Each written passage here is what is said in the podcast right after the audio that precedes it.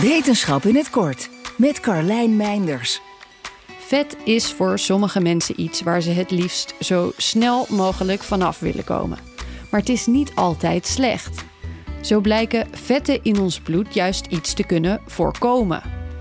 Het was al bekend dat deze vetten in ons bloed, zoals cholesterol, het gedrag van immuuncellen kunnen beïnvloeden.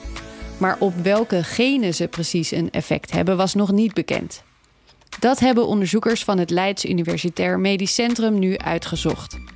Ze brachten bij ruim 3200 mensen in kaart welke genen in immuuncellen actief zijn.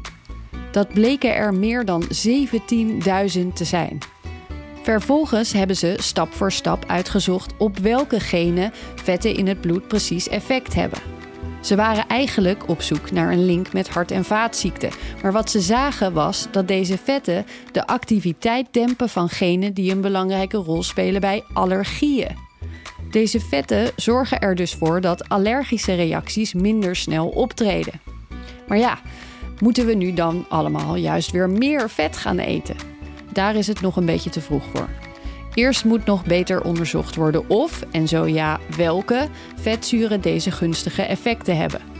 Of dat de onverzadigde gezonde vetzuren of de ongezonde verzadigde vetzuren zijn, dat weten ze nog niet. Is één minuutje wetenschap niet genoeg en wil je elke dag een wetenschapsnieuwtje? Abonneer je dan op Wetenschap vandaag. Ook Diana Matroos vind je in de BNR-app. Ja, inderdaad. Je kunt live naar mij luisteren tijdens de Big Five.